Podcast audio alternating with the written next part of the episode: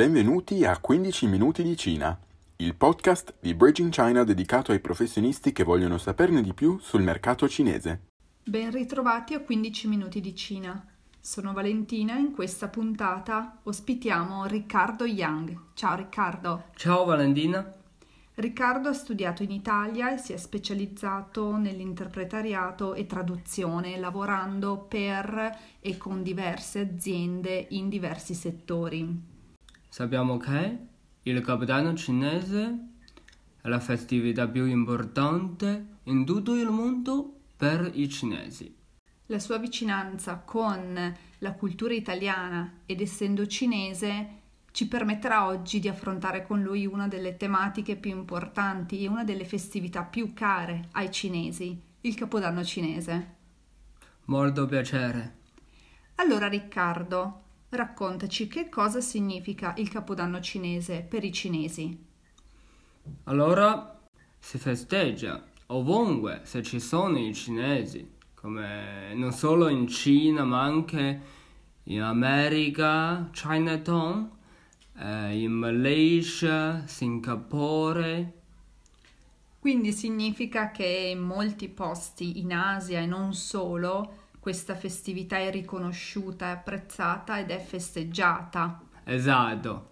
Che cosa significa quindi eh, dal punto di vista delle persone, dei cinesi, questa festività così importante che quest'anno ricade il giorno del 25 gennaio?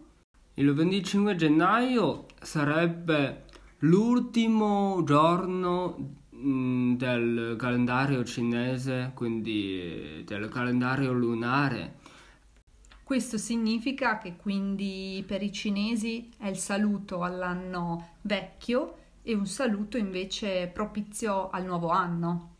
Senz'altro. Questa festività è conosciuta anche per le grandi migrazioni dei cinesi. Sappiamo, leggiamo sui giornali o sappiamo che ci sono milioni di persone che si spostano, fanno ritorno al loro paese d'origine spesso in luoghi remoti della Cina e questo richiede molte ore di viaggio per raggiungere appunto i familiari. Sì, sì, si stimano infatti 3 miliardi di viaggi eh, tra macchine, treno o aereo per raggiungere i paesi d'origine. Ho capito. Questi viaggi significano anche un'altra cosa, da un lato la moltitudine di persone che fa ritorno ai propri paesi d'origine, dall'altro lato grandi città in Cina come Pechino, Shanghai che si svuotano, tra virgolette. Durante questo periodo si spostano sempre le persone, quindi c'è sempre il traffico sulle strade Ehm, sarebbe un po' disastro se dobbiamo uscire, dobbiamo viaggiare mm, in questo tempo, sì. Ho sentito e ho letto che moltissimi dei cinesi invece preferiscono viaggiare all'estero, sono incrementati i viaggi, eh, i tour verso mete turistiche europee o americane. È così? È così, oggigiorno ci sono tanti cinesi eh, scelgono di andare all'estero per eh, le vacanze durante questo periodo per allontanarsi dalle città cinesi. Ho capito. E quindi, una volta tornati alle famiglie, ricongiunti quindi con i propri familiari nei propri paesi d'origine. Quali sono le tradizioni, quali sono le attività più tradizionali di questo capodanno cinese? L'attività più importante nel capodanno cinese sarebbe sempre fare e mangiare i ravioli con i familiari nella notte tra l'anno vecchio e l'anno nuovo.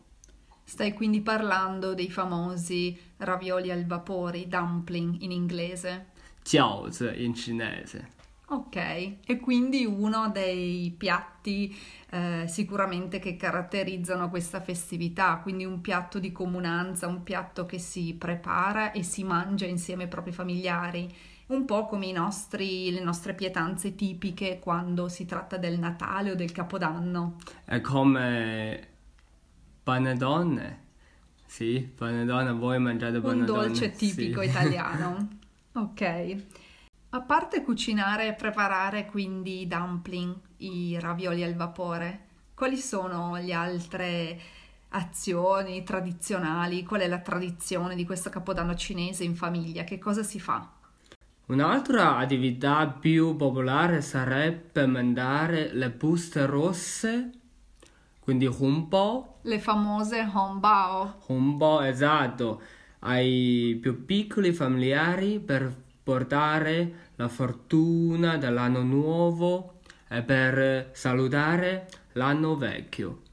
Queste honbao, queste buste rosse, sono una peculiarità della Cina, una peculiarità che oltre che fisiche troviamo anche online perché si possono inviare tramite WeChat. Uh, WeChat un'app di messaggistica simile al nostro WhatsApp.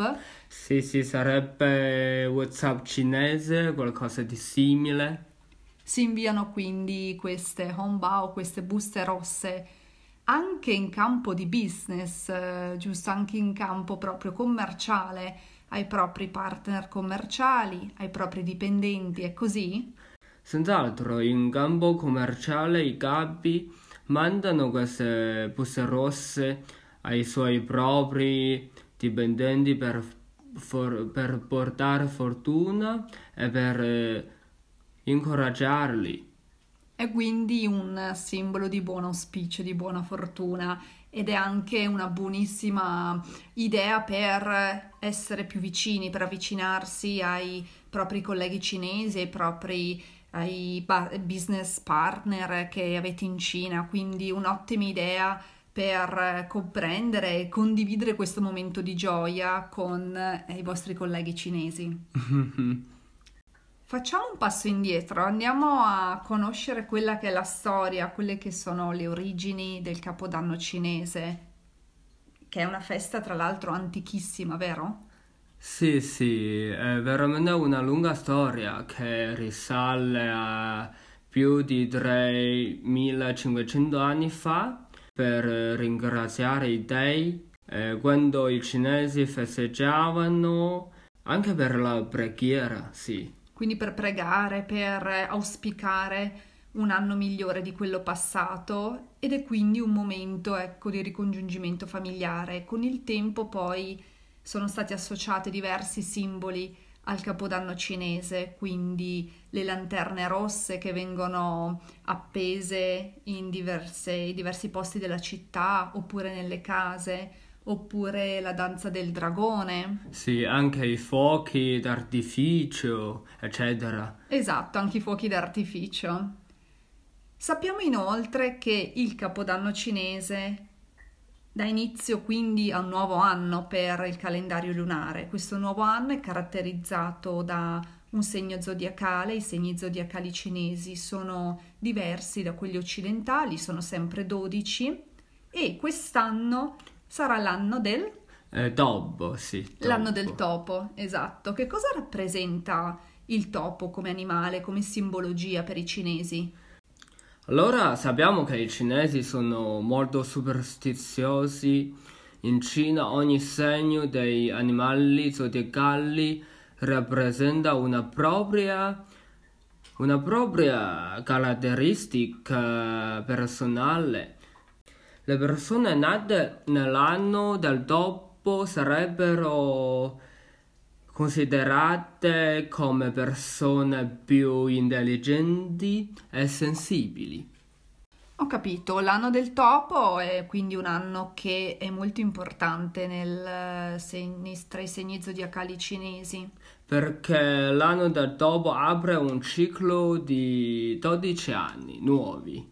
E quindi il primo segno zodiacale per i cinesi apre proprio, eh, fa strada, chiamiamola così, ai 12 segni. Sì, sì, possiamo dire così. Ci hai appena quindi raccontato di questi segni zodiacali dei cinesi che sono molto superstiziosi.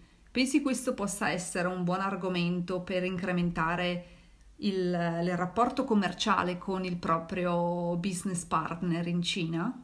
Sì, sì, questa cosa sarebbe l'argomento molto interessante come un show di ghiaccio tra quelli partner commerciali cinesi.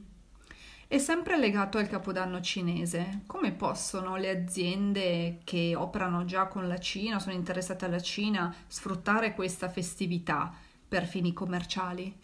Facilmente, ad esempio, potrebbero mandare solo un messaggio di augurio anche tramite WeChat. Questo sarebbe molto apprezzato dal partner, insomma, in Cina un semplice messaggio in cinese aiuterebbe ad unire, a incrementare ecco, la, la comunicazione e il rapporto commerciale. Quali altri consigli puoi dare relativi al Capodanno?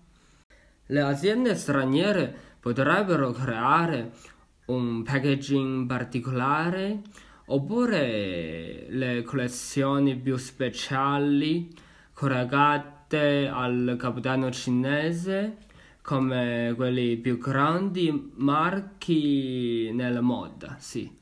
Abbiamo quindi visto diversi esempi nel mercato di marchi della moda che hanno creato delle eh, collezioni di prodotti speciali per questo periodo dell'anno e che sono sicuramente molto apprezzati dai consumatori cinesi. Sì, è proprio così. E inoltre anche offrire delle scontistiche qualora l'azienda abbia un canale di vendite online potrebbe essere sicuramente un'occasione eh, importante per avvicinare nuovi clienti o rafforzare i rapporti con gli esistenti. In questa circostanza del Capodanno cinese, quindi, le aziende possono sfruttare eh, i valori e quello che il Capodanno rappresenta. Tra i valori alla base delle celebrazioni più ritrovati nelle campagne marketing si possono ricordare concetto di ricongiungimento familiare, il senso di appartenenza, la condivisione e lo stare insieme, l'importanza di stare con le persone che ami. Ottimo, grazie per i consigli. Non mi resta quindi che ringraziarti e augurarti una buona festività, un buon capodanno cinese e dare l'appuntamento ai nostri ascoltatori alla prossima puntata di 15 minuti di Cina. Grazie molto anche a te Valentina, anche buon anno a tutti i nostri ascoltatori.